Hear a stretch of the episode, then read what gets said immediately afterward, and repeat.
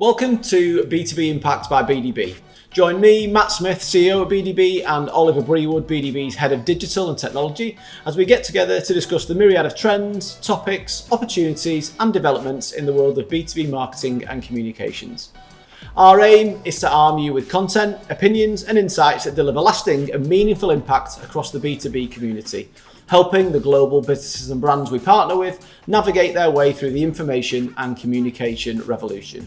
Are you ready to make an impact?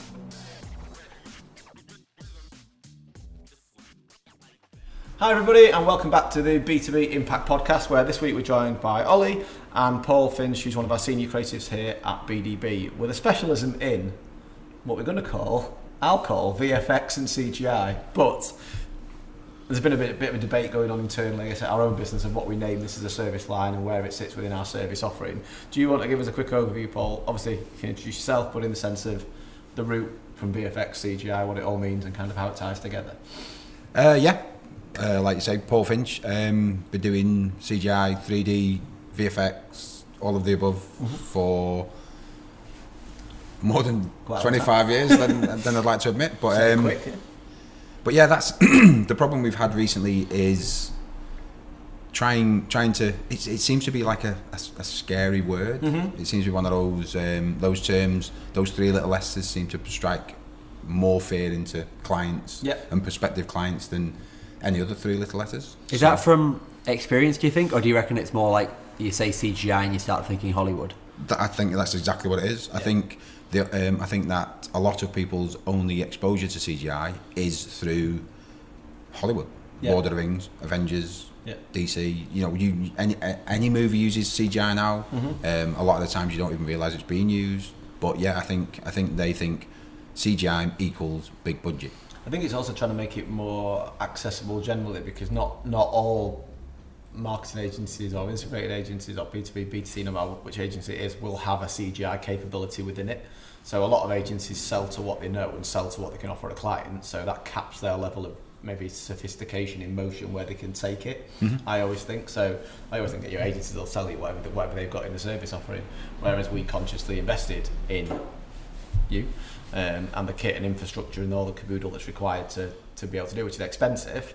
Um, but from an agency perspective, I think it's up to agencies like ourselves to make it more accessible and educate clients about where it can come into that marketing mix in a way. Because I think that's where it ties into the whole pricing side of things as well. As you say, as you, you alluded to there, the fear that clients have towards it at the minute, I think is also linked to one, the, the time it takes and the level of investment they need to actually achieve something, but then the cost side of things as well, if you agree. Mm-hmm. And I think the cost the cost side is is coming down. I mean, it's still it's still not a it's not a cheap service offering, is it? If you know what I mean. But in the sense of what you can achieve with it is also incredible. So I think on the cost point though, it's just like anything else. It's how far do you want to go? Yeah, yeah. CGI for Hollywood's expensive because they've got two hour plus long films where there's barely a frame within the film, and if you wonder how many frames are in a film, it's however many seconds there are times by 25 typically within the film. So it's a, a lot of frames. Mm-hmm. If you're producing something for marketing, you might have one frame, or you might, if it's a if it's a short video, you might have a thousand frames, for mm-hmm. example. But it's nothing like the Hollywood end where literally there's no shots that aren't CGI, and you've got hundreds of thousands, possibly millions of frames. I can't be able to do the maths within it. But is, is, is technology advancing at such a rate now that it's becoming more accessible? Do you think, or, or quicker to do? Or I mean, you're the you're the guy that does it, obviously. But I mean, it's like like Ollie said, it all depends on what you want. If yeah. you I mean, if um, I think the misconception is that CGI is moving images, mm-hmm. Um, mm-hmm. whereas CGI can be static, static images, which yep. again you don't have to animate. You, you just make it look look as good as you can, and therefore it's more accessible. It's more affordable. Yeah.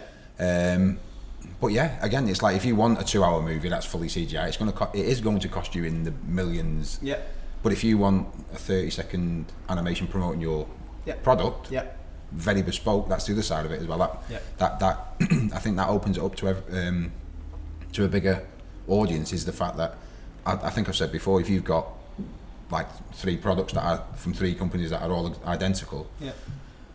It it could be a case of that if everyone's using the same stock footage Yeah. and the same stock You, music. and you do and- see that a lot, don't Yeah. you? From stock imagery to stock footage to stock music, everything in terms of it start becoming increasingly familiar to you. In terms of when, when most clients are looking to differentiate or cut through the increasing level of noise that's out there, the ability to make something that's absolutely bespoke to you, your business, your product, your service offering. Yeah. But- I think the other thing is you can do something that's just visually different because I think Mhm. we've seen so many examples and we, we've produced a lot of these types of things for clients as well where you see like an infographic style explainer video and things like that. Yeah. Whereas I know we worked on something uh, within the last year for a client where we used um, a CG or creative visualization to to um, kind of illustrate the like movement within the leg, didn't we? To Mm-hmm. talk about how a, a, a client's product could um, help reduce inflammation, Yeah, I think it was it was um, it was to do with the muscles and the joints within the knee. Um, but it enabled you to create a 3D model of that and actually see inside it and show it moving and working to help highlight that. Whereas if you think about it in the illustration style, it'd be, it would be flatter, and yes, you might get the point across, but it's just it's it's um, something you've seen time and time again, and probably not really showing you the detail in the same in the same capacity. But it's that as well. But also, you can, like you say, you can you, with with with the knee. You, we we took the skin away. Mm-hmm. We well, sorry, we didn't take. We just made the skin more transparent. If you Yeah. see what I mean. Yeah. So this knee moved. All the muscles were built within it. All the joints were built within it. to a lot of detail. Yeah. Um, but again, this this was this was something that maybe if we if we had sort of said to the client, look, we're going to do this, they'd have been like, oh no no no no no, we don't want we don't want that. It's, it's too expensive. But because we just because of the the creative that we wanted to do, it just became part of the offering. Then I think the other thing that's really interesting as well, that I think ties back to a, cost point, is how reusable these assets can be. Obviously, it depends how bespoke and one-off it the, the whole idea is. But that example of that leg, that's an asset that exists. It's not just in a video that's been produced. The model of the leg exists, so you can go back to it. You can change um, how the animation works. You can see it from a different angle. You can you could render it exquisitely, or you could uh, show like a, a wireframe where you can like see what's happening within, and so on and so forth. But that's something that you'll have forever to be able to go back to. And yes, there's a, there'll be a cost involved to to kind of produce a new video, for example, with it. But it's nothing like that original build. Whereas if you start thinking about an infographic, that that or infographic style, um, or video infographic rather, they're typically more one-off, and and you don't get a lot of value out of reusing assets from it. I think that's that's the point is is the reusable asset. I think that's one of the biggest selling points that you can use. Um, another one is so, for example, say you've got a, l- a whole- a whole line of products, you've got um, thousands of products, and then you add another 500 products. When those those products are f- photographed, the lighting's set up a certain way, mm-hmm. the camera's set up a certain way, they look like that. Then new 500 products. Is the lighting going to be set up exactly the same? Yeah. Is the is the, is the environment going to be exactly the same? Is the same camera being used? Because it could be two, three years apart. So we're talking like versus photography. Yes. So yeah, we've seen that repeatedly with clients where they'll have a photo shoot done, and um, it even happens here with team shots. When we have Yeah. new starters, we take team shots. It's hard to keep that consistency, but like you say, if you're, if you're doing CGI renders of the of the products, you can make sure they look identical, Yeah. uh, and continue to look identical every single time years later. I guess one of the one of the points I wanted to focus on was kind of the thinking beyond the physical limitation. So in the sense of a lot of our clients have products or services that are way back upstream in terms of where they are from the finished goods that people may see on the high street or that they may interact with. Um, and I think a lot, a lot of our clients can struggle sometimes to think even where do you start with this kind of Mm. project because um, using the leg as the example, you know, being able to go within it and see within it and see the exact impact that your product is contributing towards. I don't know how natural that came to the client to kind of think on that level, or whether that came out of like an ideation or a brainstorming session with us. But a lot of it does start, doesn't it, in terms of a blank canvas. Yeah. I've got an idea, or I'm thinking about something. It's almost encouraging clients to embrace that a bit more, I would say, because I think sometimes unless they've got a really definitive brief, sometimes they don't necessarily open the conversation. Whereas um, with, with the possibilities almost being kind of endless with CGI. Um, there's, Oh. no, there's nothing you can't really do, and you, you're, No. you're a champion of that Yeah. kind of phrase, Oh yeah. you? know? I mean, I think I think I think everybody's heard my "if you can think it, we can build it." Yeah. That's that's something I, I, I stand by. It might take me a bit longer than usual for certain things, but Yeah. that's that's just the way it is. Yeah. Um, but I think also um, one of the one of the, the key elements to the design process is is the client comes along with you. yeah, in from from the whole prospect instead of just saying here's five videos, pick a video. Yeah. Yeah, that one. Here's five animations of swirly swirly stuff. Yeah. Pick that. Pick one of those. It's more a case of no. How do you want it to look? Yeah. What What do you want it to look like? Yeah. Like the leg, for example. Um, I think we ended up colorizing that in in the the client's colors Mm-hmm. but they could have said no no no we actually want it in muscle colours or we want it actually to look like a proper full on muscle within the leg it's it's that side it's the creative freedom i think it's it's it's it's the landscape's just endless I'm It- thinking, the I'm thinking of the stomach you worked on as well. That like the, the, the barrier or the float, the acid reflux Oh, yeah. style thing. I'm not, I'm not getting the technical terminology right, but hopefully gives people an idea of what we're talking about. But even in that, the, the way the liquid moved, how it settled, it was all really, really intricate, wasn't it? With the client giving feedback of no, no, it's got to move a bit more Hmm. this way or that way. So you can end up with the actual perfect example rather than it being, as as you say again, generic stock kind of approach to it, where it's it, it'll do or it's just about representing what they want. And in, in terms of, we're seeing more real life test cases of where, I guess, creative visualization comes into play. Maybe driven a bit more also by advancements in tech like VR and AR and, and so on. We'll come on to the metaverse shortly. But the ability almost with, from the learning and education perspective, we're seeing that quite a lot with clients at the minute. I think considering how they can educate people about their products or their services or even their internal team as well. Um, what other major use cases are you are you seeing or are familiar with at the minute across the kind of creative visualization side of things?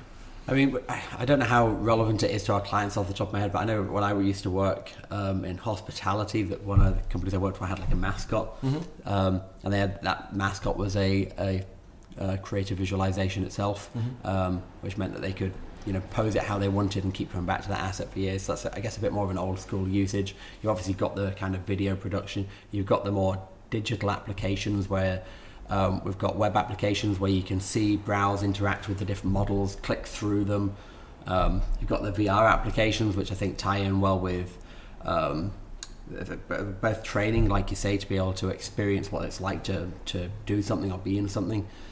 Um, there's I don't know, the, the list is endless. There's you know full on environments that you can explore in the likes of the metaverse. Um, yeah, there's. I think it's just something that we're going to continue to see growing as technology technology advances further. AI is obviously something you touched on as well, particularly applicable um, in certain areas. But I think it, if you start thinking about, we've had clients that have had big pieces of equipment, for example. So when you start thinking about VR, AR, that's really a good way to help visualize what that equipment look, looks like, what it's like to move around it and experience the very dif- different aspects of it, and bring it to life as part of a sales process or a training process. I realize I'm giving a million different examples, but there is so much you can possibly do with it. It's just about understanding, as with everything, what are you trying to do, what are you trying Yeah. to communicate. What's the, what's the purpose of it? What's the objective Yeah. behind it? But we're at, one of the use cases we're seeing quite a lot at the minute is kind of bringing spaces to life. I guess mm-hmm. beyond beyond just products or services. I think most people will go to like, well, well, I haven't got a hard product like a truck or a van that I'm trying to rebuild in in, in some kind of VFX or CGI mechanism.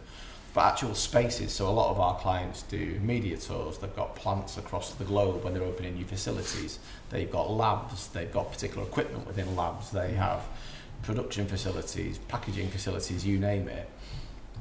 And there's a link in there for me for sustainability because we saw it during the pandemic where everybody was grounded, nobody could travel, and everybody's not everybody, but the, the, the braver businesses and brands I guess started investing more in CGI applications where they would be building out spaces to Yeah. still still bring people to the facilities, and whether that was 3D tours or, or Yeah. whatever it may be. Everybody's then defaulted straight back to physical events. It feels like to me at the minute. So mm. everybody wants to be face to face again, which is completely at odds with kind of the sustainability agenda. Do you do you think there's a link there in terms of where CGI can assist in driving authentic, sustainable representation for a brand? Yeah, I do. I think an event. I think events are hard to replace, just from the point of view of it's so ingrained in the way that B two B works in terms of going to an event, seeing the various different uh, suppliers that you might be able to work with and meet, socialize, and so on and so forth. But again, that doesn't mean that CG uh, is necessarily a direct replacement for that. Like you say, the, th- the things like media tours, I think, are really interesting because even if, if somebody's willing to visit your lab or your facility, whatever it is, it's hard to coordinate. Yep. It could take time. Some people might not be, be able to get costs signed off for the business. Diaries just might never align. This is something where there, there are you know quite um, cost-effective ways to have it, so you can have a, a, a tour set up that you can actually guide somebody through. So have your salesperson on the phone with their prospect, literally taking them through your facility. Um, it's just nobody has to travel anywhere. Yeah. So you're still able to get the same benefit of highlighting your capabilities and highlighting, um, you know, why it is that they should work with you over a competitor. You're also seeing it more in the emerging markets as well. I'm thinking of the robotics meeting we had the other week to some of the dairy applications we had with the farms with clients and so on, where some of the emerging markets where people haven't maybe got the uh, the money or the infrastructures to travel or visit or see pieces of equipment. Um, that those they can be recreated so people can still benefit in maybe uh, some of the emerging markets to still that type more into the learning education side of things I guess Also the revisiting side of it. I mean, I don't, I don't yeah. know, I don't know if um, whenever, whenever I go anywhere, if I'm, if I'm excited about something or if I'm, not, if I'm interested in something, it's very rare that I take every little bit of information in. yeah And having it to be revisited, it's Yeah. like oh, there was something in that, that room over there. I want to, oh, and you go in, you can, you can now, not physically, but go into the room yeah and oh, it was that. That was the cool. That was the cool object. And I- For me, there's a link there with the exhibition side of things. I've Mm. said it for, I've- I still, I still firmly believe this, but in the sense of having your exhibition stand, your big big stand, your build and burn, whether it's a a system or whatever, a modular system or whatever it may be, is only there for a week or a few days or a moment in time. So if you don't get the footfall to the stand at that point, having some kind of timeless application of that after that, that we've seen when um, you've recreated stands, haven't you, in Mm. virtual worlds and popped them in with all the same content and all the same collateral. So maybe people that can't get to the event or for that kind of timeless application afterwards as well works really well. sometimes more content as well. That's the other Yes. side of it as well. Yeah, yeah, yeah. in, yeah. in if, you- if you're at a stand and say like you say you, you, you your company's built you know in trucks and Yeah. stuff like that then you can't take the truck with you yeah. but if you've got a AR VR kit and room to the side oh no the, the, it's over there the truck if you go and put that headset on and have a look at the truck over there Yeah. or the big pieces of equipment or we've now got 10 Yeah. trucks Yeah. do you That's you one can of the big look at. challenges with exhibition stands. isn't it? I know there's some examples as well where companies have, have really managed to do some some obscene things with their exhibition stand, like really bring a plane wing and stuff like that with into the exhibition. that- you but what you definitely can't do is bring an entire No, seven but it works both, seven. works both ways, doesn't it? That as well. 'Cause I know we've touched on it in the past, but it's my mind doesn't instantly go. My mind instantly goes to the big stuff, as you say, the, the plane wing or the whatever else. I think we've had truck doors, we've had all sorts of things on, on exhibition stands. The, the weight of it and all the rest of it, all the infrastructure needs thinking about. However, from the miniaturization side of things, so in terms of clients that might be working with microchips or very small particles or, or whatever it may be, um, which is probably more, more common across our client base, I think. Um, the ability to actually zoom in to something that's so small Yeah. as well and bring that to life, which the naked eye even possibly couldn't see. Basically, give it the honey I shrunk the kids treatment. Yeah, yeah, but that exactly that, exactly that. Your, your head does go in that direction, and I think that makes it super interesting then to engage with on an exhibition stand or in, in a virtual environment or wherever it may be. On the, I guess we can't really touch on creative visualization, CGI, VFX, wi- without discussing meta at the minute because it feels like that's what people are seeing a lot of thrust in front of them in the press, and everybody's having it thrust upon them that this is the future. Really open question. What, what's your, what's your thoughts on Meta at the minute, and Mr. Zuckerberg, where he's up to in his, in his journey? I think I think it's driven the the need to have these conversations. Yeah. Because I think there's a lot lot more people out there that are like, well, what can we do? What can we build? What can we have? And it, again, like I say, anything you want. Yeah. But um, but I do think that um, it's it's exciting times. I I mean, overnight I went from CG artist to metaverse. Mhm. You know, extraordinaire. Yeah, yeah. Whatever you, and you know, it's it's just interesting because I, I've noticed that there's um, football clubs Mm-hmm. um, announcing this week they're going full NFTs. Yeah. Then you've got uh, specialist players who are pronouncing their own NFTs, and Yeah. I think I think that whole side of it's going to be fun when you when you know if you're paid by a football club, Yeah. and then you've got your own NFT. Unless you've negotiated that, because it, no one will have negotiated that in their contracts in the past three years. Absolutely. So you know, if he's rele- if if the uh, said football is releasing an NFT that's worth fifteen hundred pound Yeah. or whatever, um, then it's going to be interesting. The club is saying, well, technically we own that. And do you think, Ollie, we're seeing your typical adoption cycle here that you would see with many other versions of web? Well, I'm, think, I'm thinking going back to like Web 2 when social media first started coming into the mix, and there was quite a relatively slow adoption of that when there was a big uh, a lot of excitement originally, and then it swells down a bit and then picks up again? Or because you've got different views on it, haven't you? I think.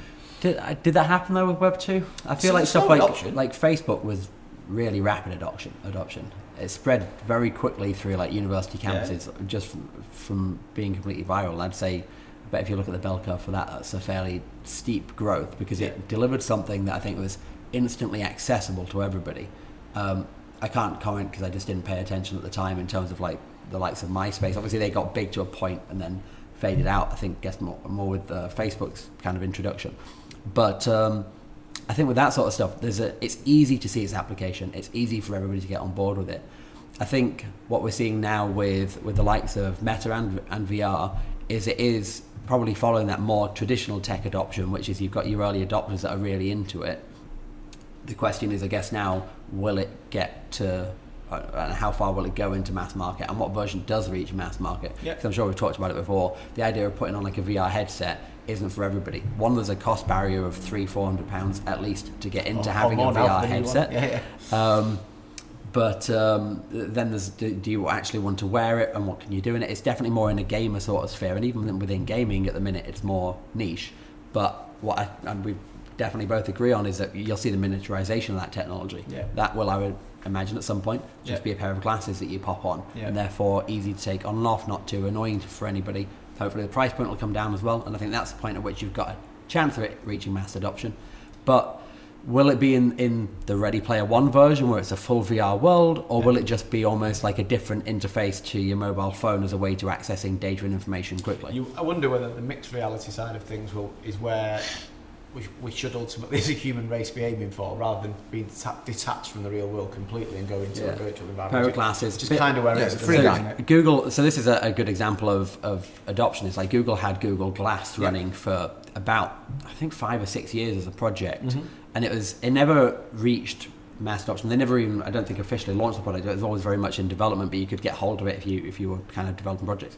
Uh, but it's, it's basically a pair of glasses that had a heads up display in it, Mhm. so you could it would you'd be walking down the street and it would be able to overlay. Hey, this cafe on your left's got like four stars on TripAdvisor, so you might want to check it out Yeah. things like that. So uh, um, I think there's applications there, but I think I, I guess at that point Google aren't seeing that as something that's going to reach mass adoption. We're seeing more and more smart glasses coming in. Mhm. I think uh, Ray Ban have a type of smart glasses these days. Maybe I've got the stories one that feeds into all the Instagram and Facebook and so on, but it's It's a different application it's of it more still. yeah, it's more social media based at the minute. But then you're hearing Apple making moves into the well, AR and mixed reality side of things, and obviously with the new Quest that's just come out, which is more professional use and uh, interesting again. And we've not had a chance to play with one of those yet, but you certainly you've seen the tech moving it along, but I've still not seen. You Yeah. know, not, we've not had massive appetite from our clients yet, I guess, to really dive, deep dive into it. Yeah. I think a few clients, the more adventurous ones, have wanted to discuss metaverse, have wanted to discuss um, the options in those areas.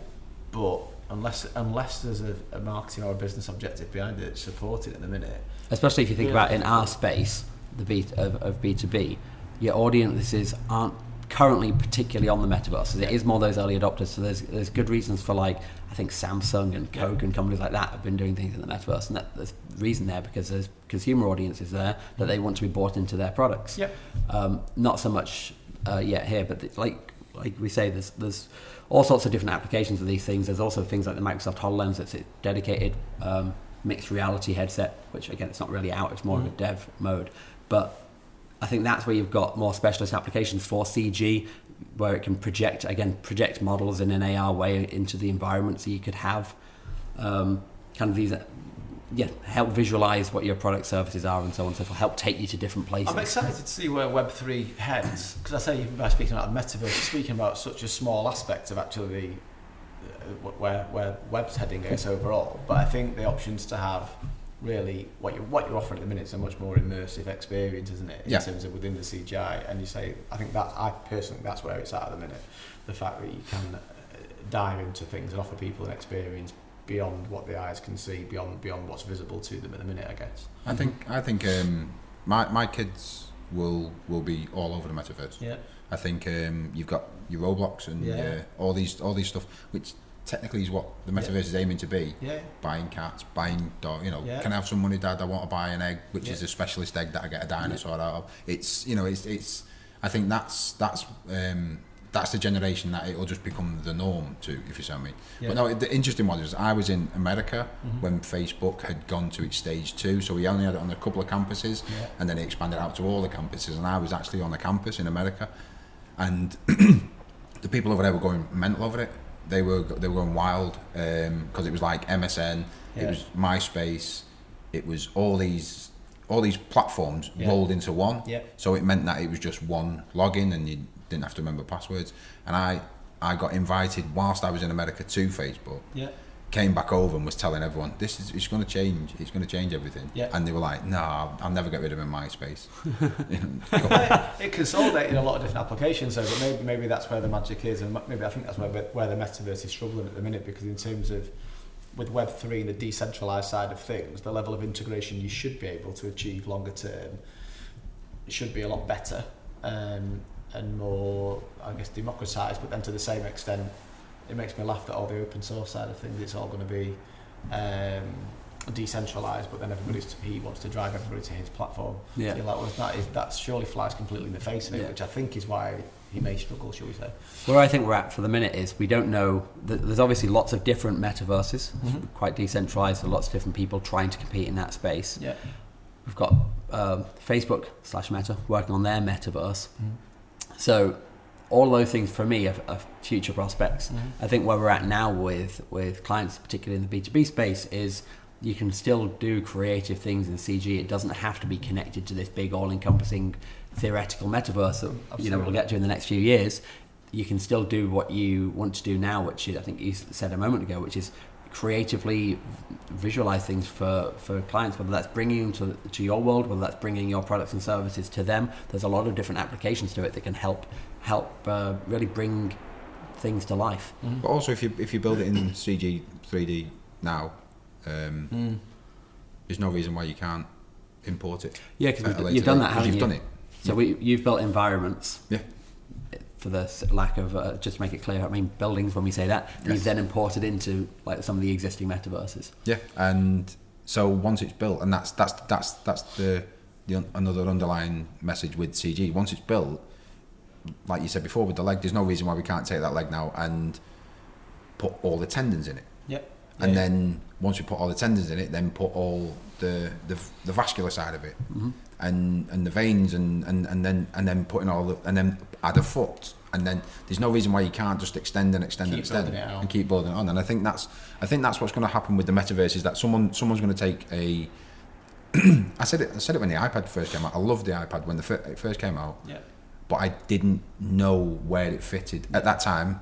I, you know, I had a laptop, Yeah. and it was it was a case of oh you can surf the web on it. Well, I can surf the web on this. Yeah. Oh well, yeah, but you can take pictures. I've got a camera I can take pictures of. But I think the the iPad. I always said that the iPad was, was almost purpose. Not purpose built, but it was it was its best environment was was in the medical side of it Yeah. in terms of one doctor, one pad, patient number. That, that oh, that's what he's got. No, no cross operations and mm-hmm. no, you know. Yeah, yeah. I think with the metaverse side of things, it's good. I personally think the future of it's going to come down to connectivity. Is where I come back to all the time.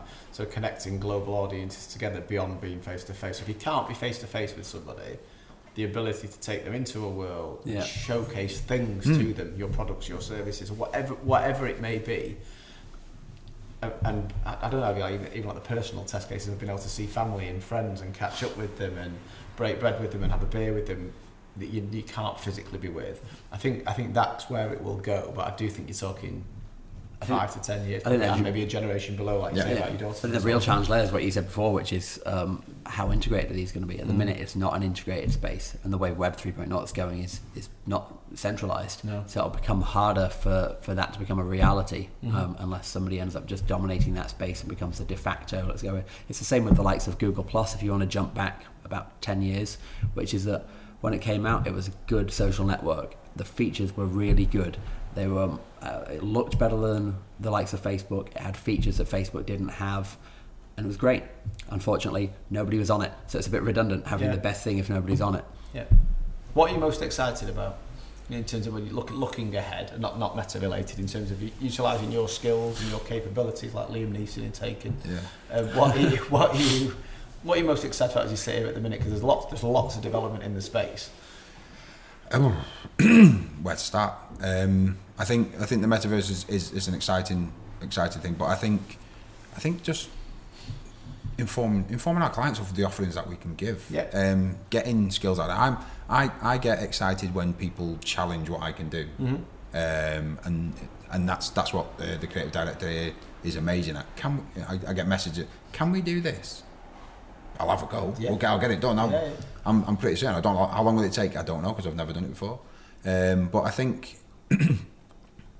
I think it's just the fact that it's it's it's it, the invisible side of stuff, making it visible. If Yeah, you know what I mean, anything anything that's not there. I think exciting times will be. Um, well, like I was saying the other day about the, the PlayStation VR headset. Yeah. Who you know that's that's one of the, the, the fastest and biggest machines as a game station. What their VR side of that might be, that might then push the level of graphics that are currently in the the, the Quest and, and stuff like that. Yeah. might push it to the next level. Mhm. Um, I think I think stuff like um, the Google the Google Glass.